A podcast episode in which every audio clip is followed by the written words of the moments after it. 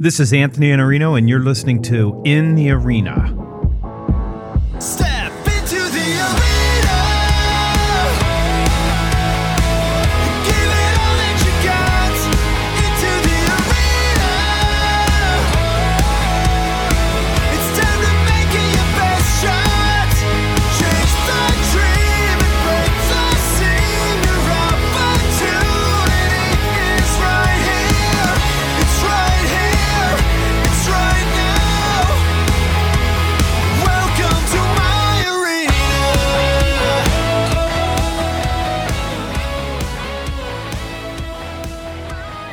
A few years ago, while I was sitting at a sales kickoff meeting, I noticed that there were a lot of people who were very happy with the content, and I was thinking about all the people who don't get a sales kickoff.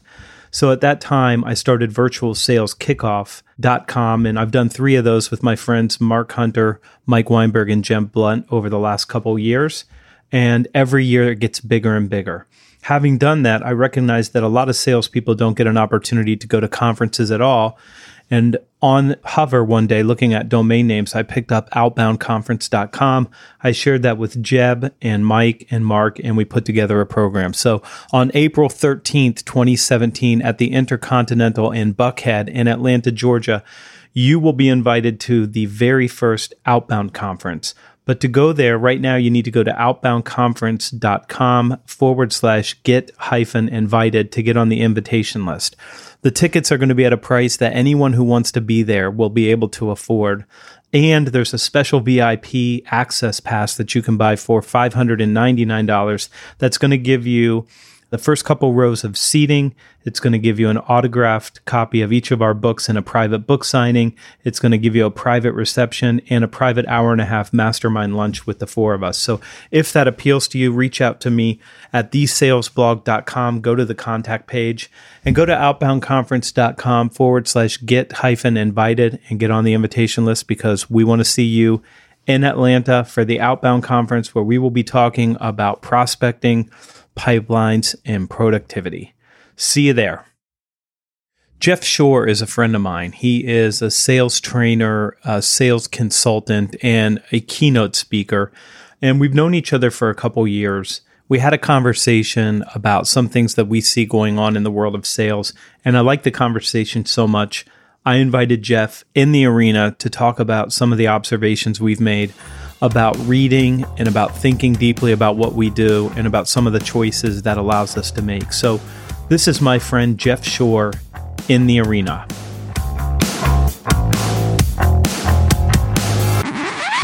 Jeff, how are you? Good to see you, my friend. Uh, always a pleasure. Thank you. Thanks for having me, Anthony. Well, wait till we get started before you decide if it's a okay, pleasure. Fair, fair so, enough. Fair so enough. I, I saw the picture of you on your Skype profile. Yeah. And I just want to know how long ago that was taken, because it's mm-hmm. uh, definitely a couple years have passed. Did, did I have hair? Is that what you're implying? It was darker. Okay, hold on a second. Hold on a second. I just a note to my marketing director right here. Just says, change the Skype. Uh, Got it. Funny. Got it. Yeah. I was just teasing you. I don't have like a single gray hair on my head, so. You know. But it's funny. I, I, you know, I've got a team of people that are good at what they do, and I'm, I'm like the world's anti-control freak. I don't want to know, right?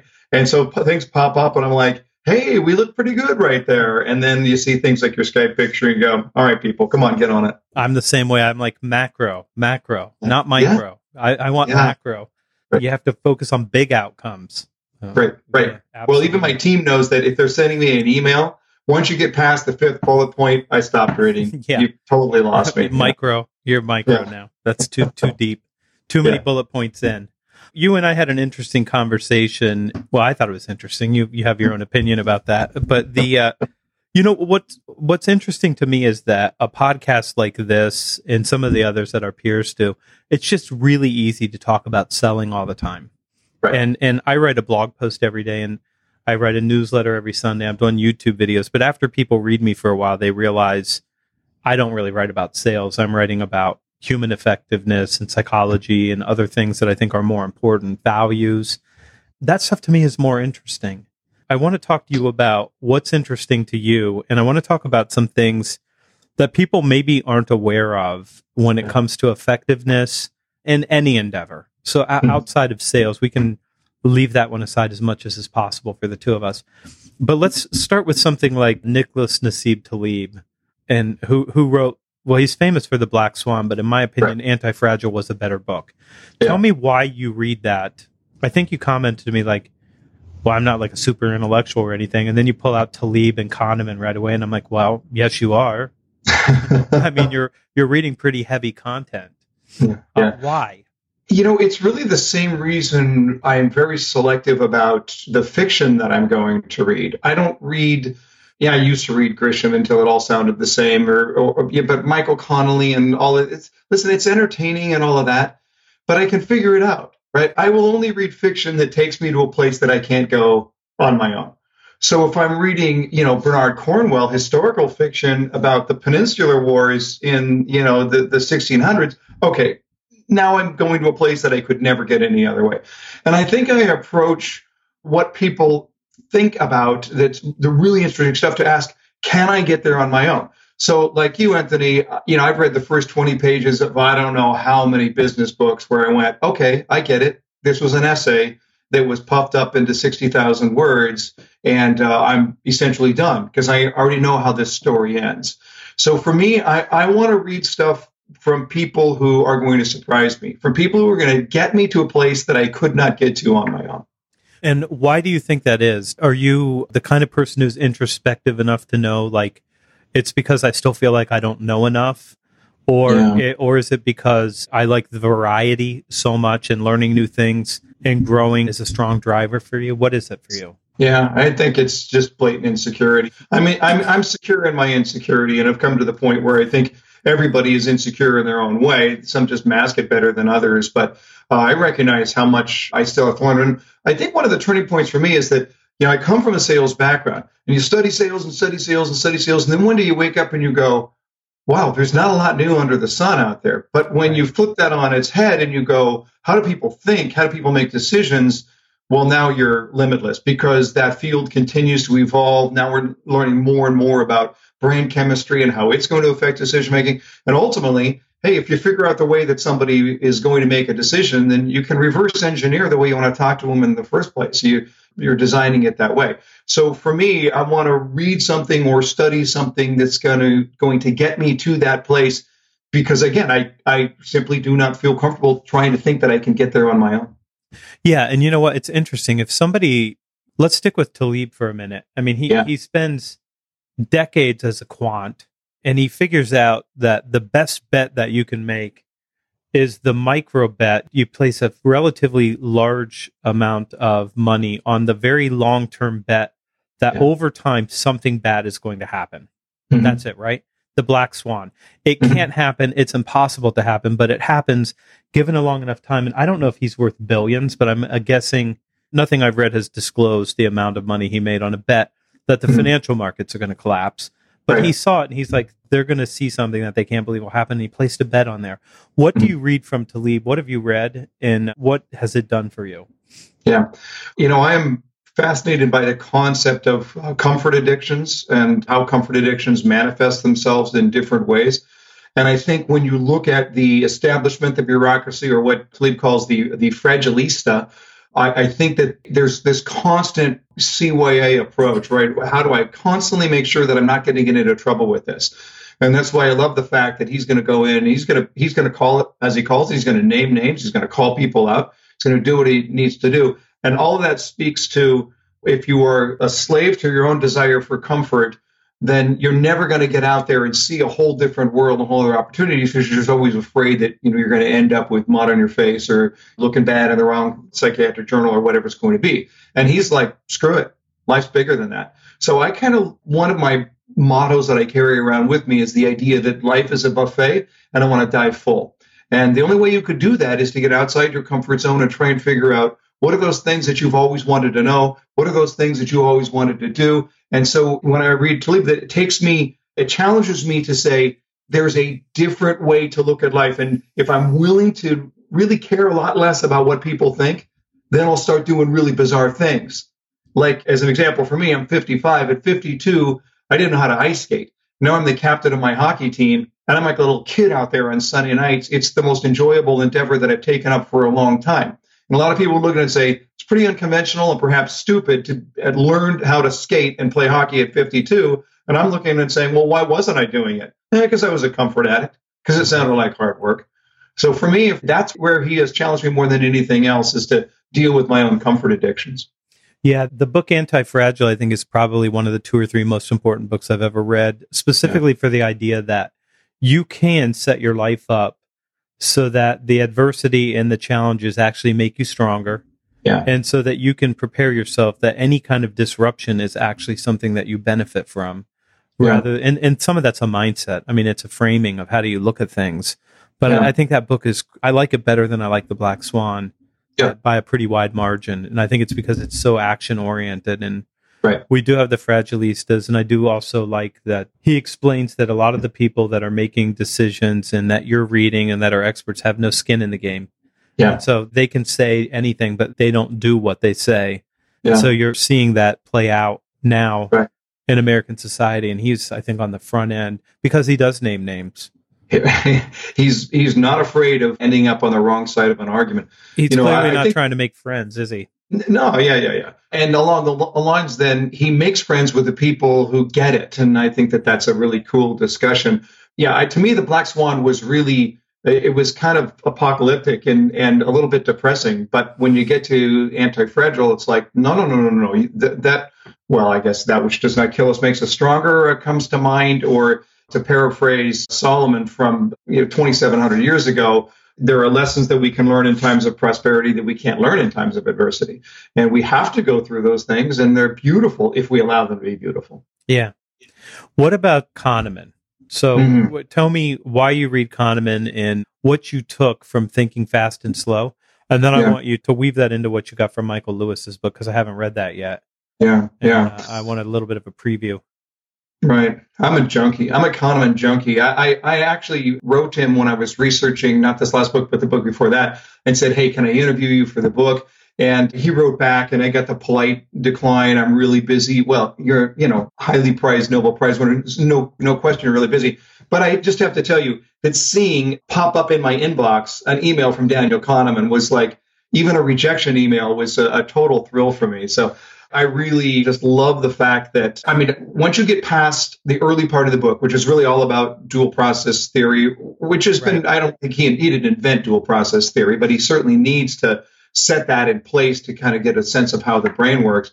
Then to me, it was the application of it and how blind we really are. Yeah. And the whole concept that what you see is all there is makes it very easy for me to make sense of the world. And the problem is there's nothing easy about the world. So even when you get into his ideas of how we evaluate decisions and we look at it and say, hey, I made this decision and it turned out good, therefore it was a good decision. Not quite that simple. And so I love the fact that he challenges me to be able to really think past the obvious, because there's just nothing obvious on this planet. Everything is complex. Our brains want to make it really simple, but everything is complex. And when you get down into the past, the obvious, that's where the cool stuff is. That's when the light bulbs start going off. And yeah, I found myself writing in the margin in just about every page.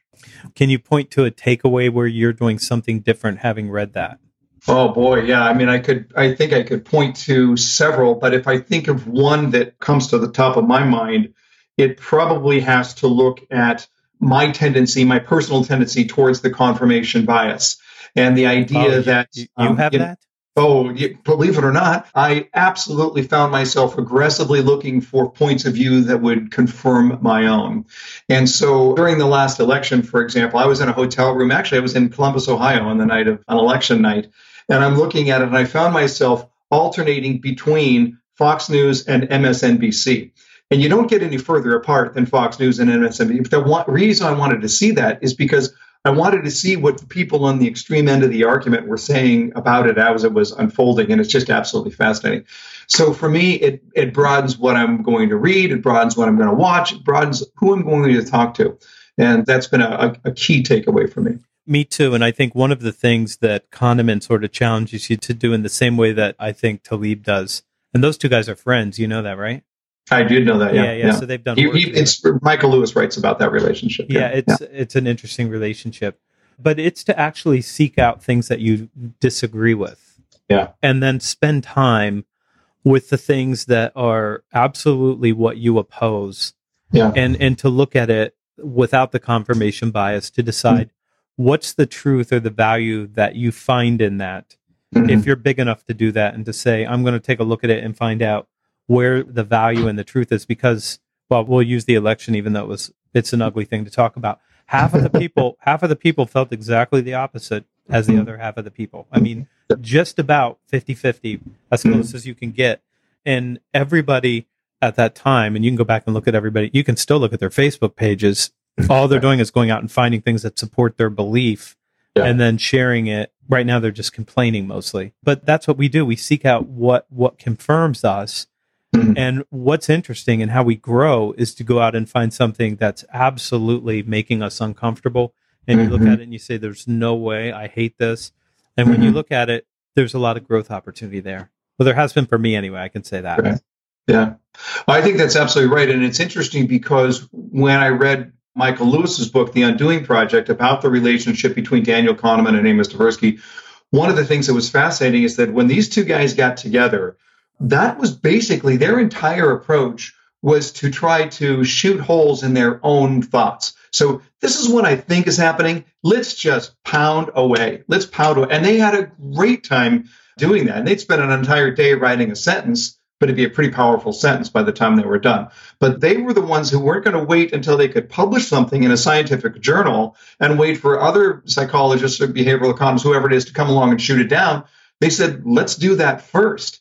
And that's what caused them to really, I mean, it, it's one of the fascinating things in that book was the amount of time that they spent studying regret and anticipated regret as it relates to decision making. And I'm eating it up and I'm writing in the margins and I'm like, there is curriculum here and I'm going to talk about this till I'm blue in the face. Until one day they looked at me and they said, you know, maybe that's not as big a deal as we thought. And then they just scuttled six months of work and went on to the next thought. And I'm like, well, now what do I do? And he later went back and said that anticipated regret is actually a very, very powerful stimuli to the way that we're going to not make decisions. And then the status quo bias picks in and all of that. But I love the idea that those guys were absolute contrarians, even to their own ideas. And I don't think that that marks the standard operating procedure for most people today, especially in the political world. Yeah, but in the in the scientific world, new science is always better than old science, you know, mm-hmm. and, and the more we learn, the more we recognize the mistakes that we made. And the one thing that makes science, I think, so powerful, behavioral economics or psychology, is just the willingness to abandon. Leeches aren't great medicine. Mm-hmm. You know, they were. I mean, yeah. they were, they were what we had. And, right. and now you're like, well, we would never use leeches now. Although I guess yeah. there is a, a still an application for leeches with blood clotting and mm-hmm. and uh, and dealing with stuff like that. But your new science tends to get better. So the the willingness to throw away six months worth of work to say it's not the most important thing and mm-hmm. move on. We don't do that in very many other endeavors as human yeah. beings. Science is, seems to be the one that right. we're willing to let go of past beliefs to and shed them and bring on new ones. Gee, I'm trying to think of some application to the business world where I live every day, because that never happens in the sales arena, right? I mean, we're always... yeah, yeah, we're pretty pretty deeply entrenched. What else have you read that has shaped your thinking outside of sales? Mm-hmm. Yeah. Well, by way, if we stay on the psychology side of things for just a moment, I was reading about, I was going through this cycle of just trying to understand just cognitive errors and where we typically make mistakes and some of the heuristics that don't serve us particularly well because they, they make us feel good in the moment, but they're not good in the long run.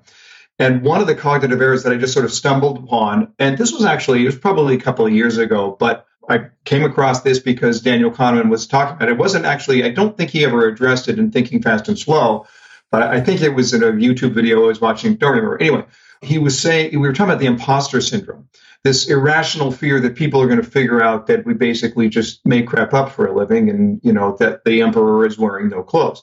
And I remember because I was sitting on an airplane at the time reading this article, and I just like held the article in front of my face and started to shrink down like, oh, no, they, they found out, you know, they're onto me.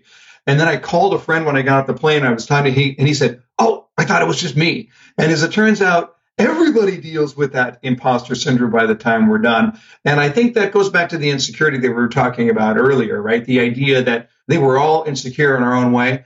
Where I've come around on that is a phenomenal read called The Element by Sir Ken Robinson, which was much more directed towards the school system and the way that we approach children and how we determine whether whether they are smart. I have to air quote that, but whether they're smart. And the most profound message from that book that actually applied to me was not the question of how smart are you, but the question of how are you smart?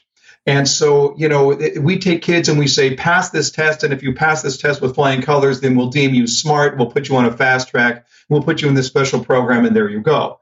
And then everybody else, you can't pass this test. Therefore, you're not smart. And good luck at McDonald's. Right. And the question here is not how smart are you? It's how are you smart? And I wanted I had to come full circle on that between understanding the imposter syndrome and the irrational fear that people are going to find out that I'm making stuff up. And I think the key word is irrational. And then really looking through how am I smart? And then just doing that talent stacking thing where I say, I'm not the best at this. I'm not the best at this. I'm not the best at this. But when I take my expertise or my strengths in these areas and I stack them together, that's what makes me effective.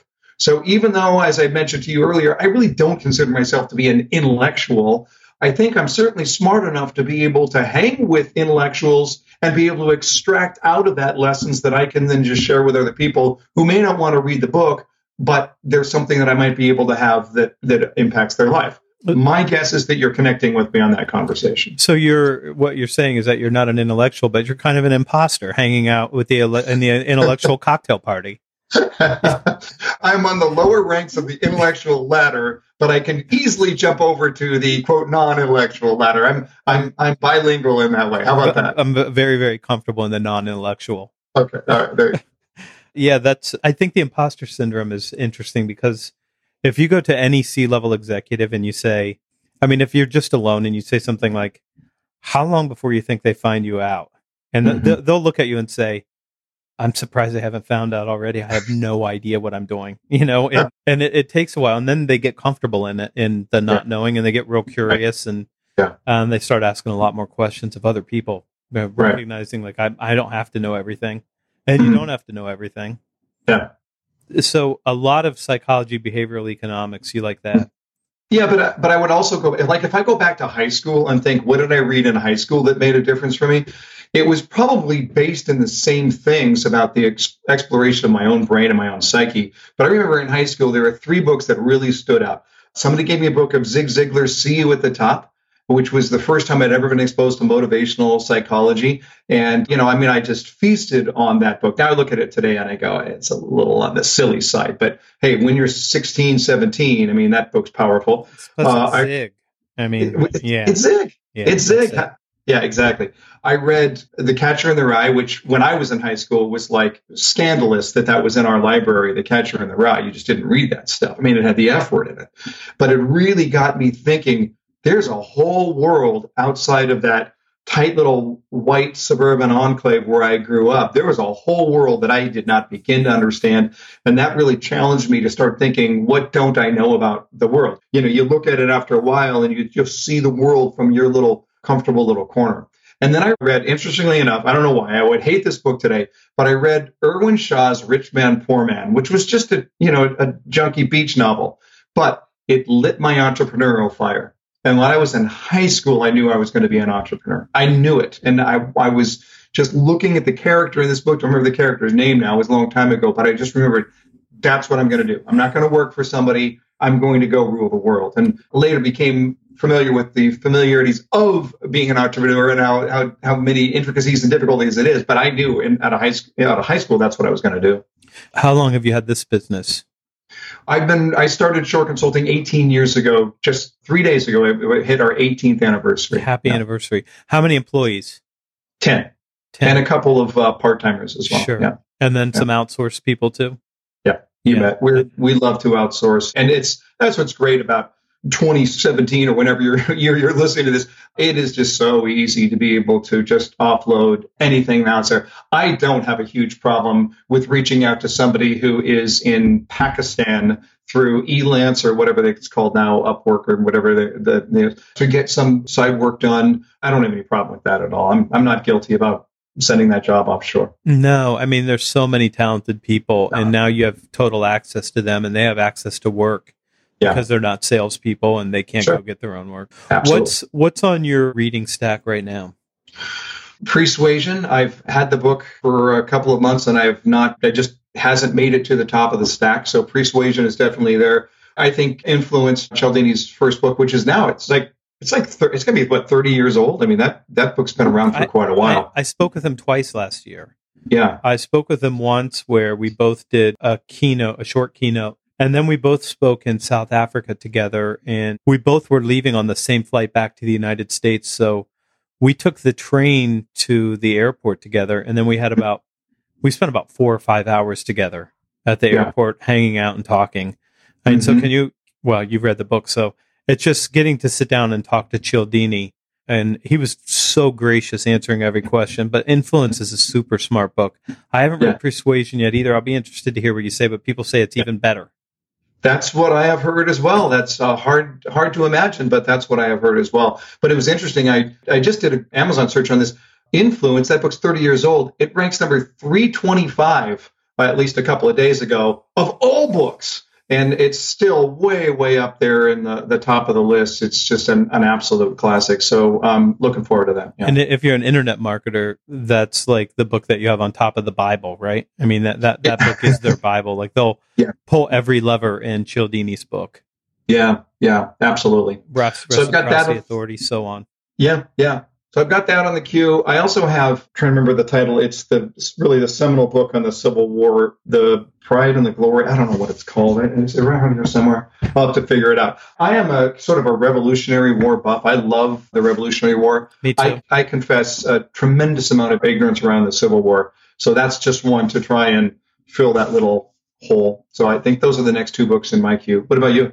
There's a couple Grant books that are, are worth reading for a view of the Civil War, because the interesting thing that turned me on to Grant was Ender's Game by Orson mm. Scott Card. Okay. And the beginning of that book in the intro, he discloses where he got the idea for the concept of what a leader does. And he was reading Bruce Canton's three-volume biography called Army of the Potomac. And what he realized is that there were four generals that ran the Union side of the war for Lincoln. And the first three failed miserably. And then you give Grant the same army, same colonels, same captains, same horses, same terrain, same enemy. Everything's the same. But it was Grant's decision to exercise the army as his will. He was going to huh. use the army to impose his will on the enemy. That turned the tide of the war very quickly. And yeah. three other people were unwilling to use the army that way. Mm-hmm. And and this is Orson Scott Card's take on that in Ender's Game, which is an interesting take if you haven't read it. Much better than the movie. It's, the book is better than the movie. But that's that to me is the interesting thing about the Civil War, is that the leadership, what a difference the leadership made on both sides of the, the war. So, and I'm a yeah. Revolutionary War guy, too. I like that better, yeah. and I spent a lot of time there. So yeah, love it. Right now I'm reading Krishnamurti, who was sort of a spiritual guy, and I'm rereading Ken Wilber, Sex, Ecology, Spirituality, second hmm. run through that book from American philosopher, who's probably the most cited American philosopher in academia.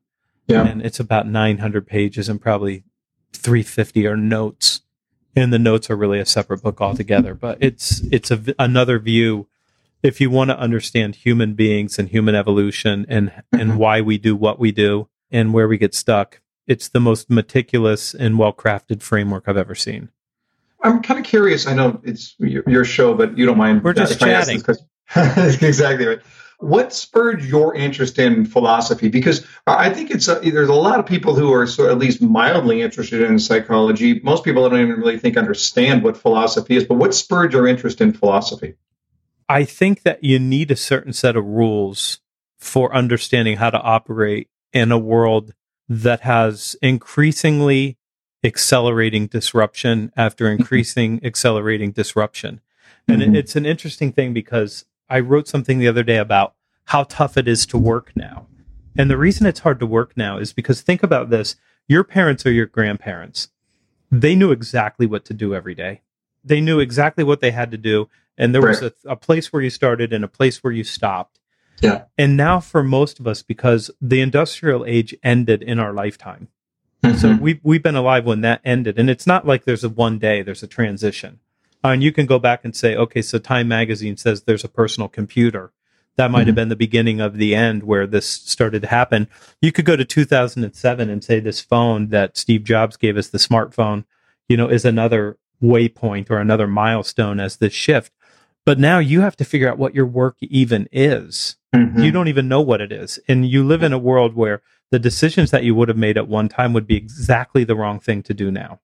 Mm-hmm. You know, and so like with my children, I want them to be entrepreneurial because that's actually the safer bet than going yeah. to work for a big company, all of whom yeah. are losing market share right now because mm-hmm. of this disruption. And they were businesses built for a time where things were stable. And I think we've lost the stability, and we probably will for a long time. So mm-hmm. philosophy's always appealed to me because there's a structure for thinking about how do I exist and succeed in this life that I have? So what does that look like? Mm-hmm. And so I, I started with Stoics, and I like that line. So then I started studying the Zen Buddhist, you know, mm-hmm. basically who will tell you what you got from Kahneman, that we really don't know anything and we don't understand anything at all, and there really is no duality. It's all one thing. When you can figure that out, then you have a very different view on things.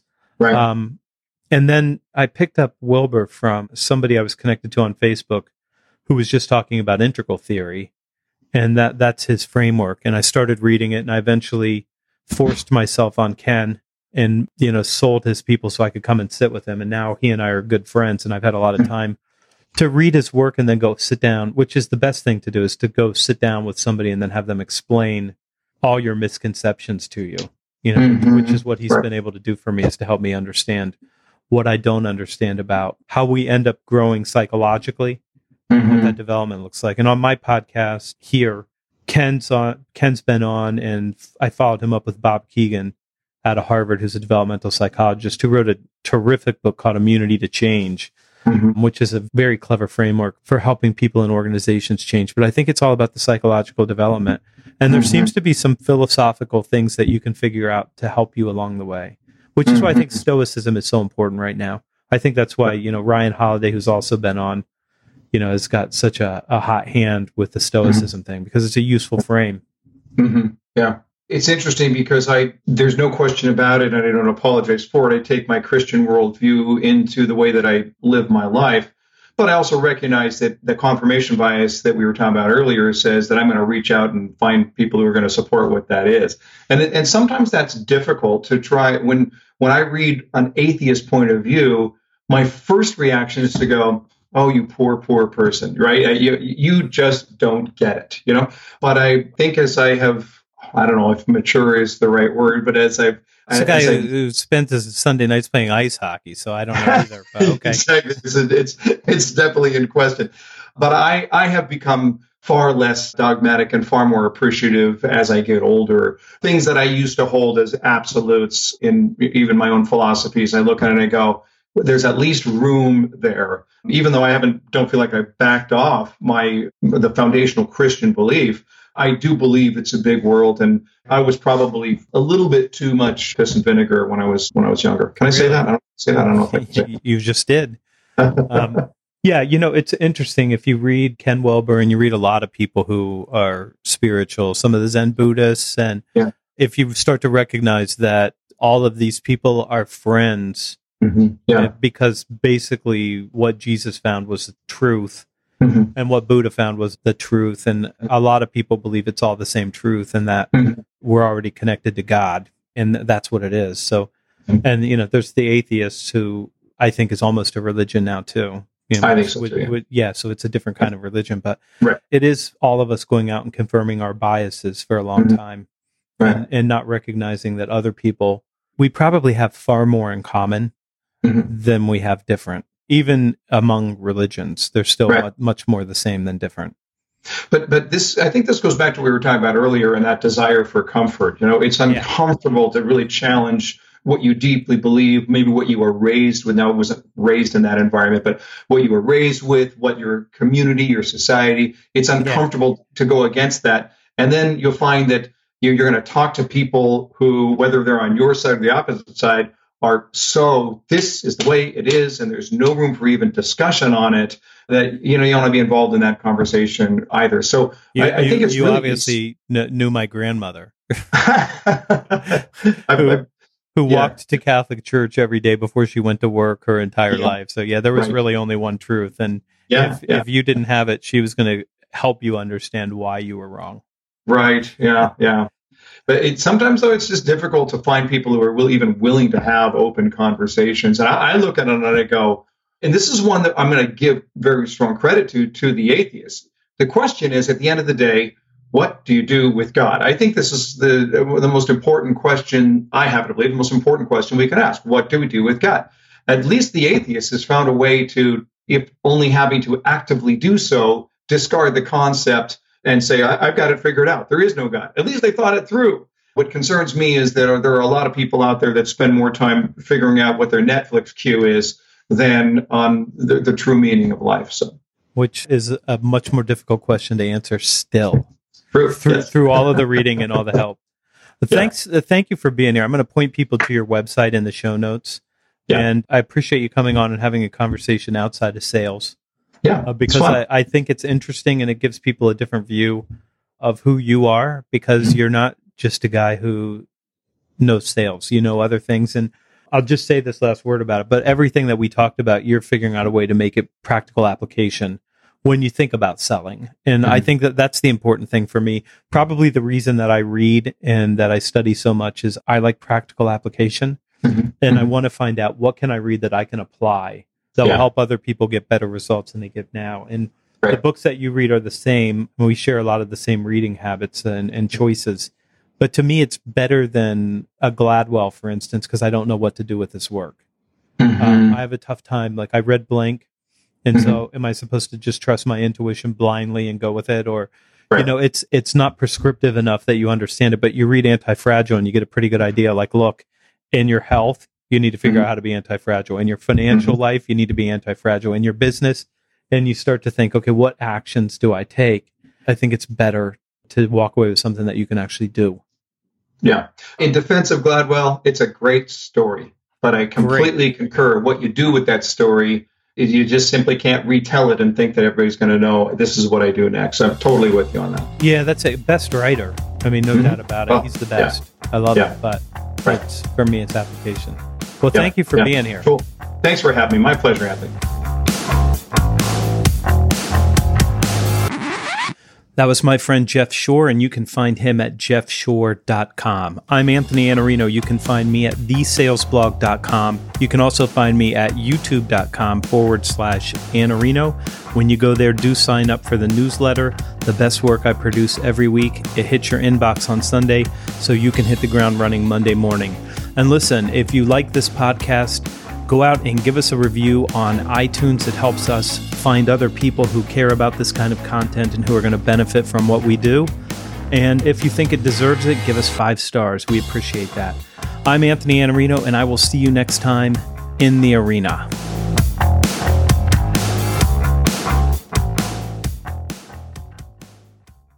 Hey, Brandon, it's Anthony Iannarino, and you are a big sponsor for us at the Virtual Sales Kickoff seventeen, which we just finished, and now the Outbound Conference. And I want to pitch Cirrus Insight. So who better to do that than you? And I want to just ask a couple questions. This conference is called Prospecting, Pipeline, and Productivity. And I think that Cirrus Insight, it just sits right in the center of that. I mean, it's almost like this is built for you. So tell me, why do people use Cirrus Insight? Yeah, it's a great question. And our philosophy from the time we started five years ago is sales is hard enough. It's a lot of work. It's a hustle. That's why it's so much fun. And so we want to provide tools that really meet salespeople where they work and help them to get their job done faster and easier. So what we did is built a tool, Cirrus Insight, that sits right inside Gmail, right inside Outlook, which is where those of us in sales spend so much of our day because that's where we communicate with clients. And so we make it really easy from there to track emails, create and merge email templates, set follow-up reminders so that no deals fall through the cracks, and also seamlessly update Salesforce, which so many of us use for customer relationship management. So we're really supposed to be, you know, a sidekick that's always there showing you your customer information so that you can develop those relationships that end up leading to sales. And so if I were to do this in my way, if I would say it would sound something like this. You know how you hate logging all that stuff in Salesforce dot com and you hate doing that data entry? You don't have to do it anymore. Yeah, exactly. And that's yeah. that's largely where we've come from. You know, when we when we talk to salespeople and say, hey, you know how you have to switch back and forth between Gmail and Outlook one hundred, two hundred times a day? We will make it so that you can stay in your inbox and get work done faster, and you don't have to keep copying and pasting data back and forth. I, I love that, because I think that, you know, you and I just did a podcast where we talked about words spoken divided by revenue. So it's uh, revenue by words spoken. Nobody gets paid for data entry, but everybody gets penalized for not taking care of the most important asset that any of us have, and that's the relationships, and all that's going into your C R M. So in my view, your C R M is really about maintaining the relationships that you have, your most important asset. And if it was the one thing you could take with you when you leave a company, it would be those relationships. This is about the maintenance and care of those relationships. So thank you so much for being our sponsor here, and I'll look forward to seeing you at the Outbound Conference on April thirteenth. And thanks so much Absolutely. for being our sponsor. It's going to be a fantastic conference, so hopefully as many of your listeners as possible can join us, because we love meeting folks in person. So hopefully we'll see you in Atlanta. Audio editing and show notes by podcast fast track dot com. Get fifteen percent off your first month by mentioning this show.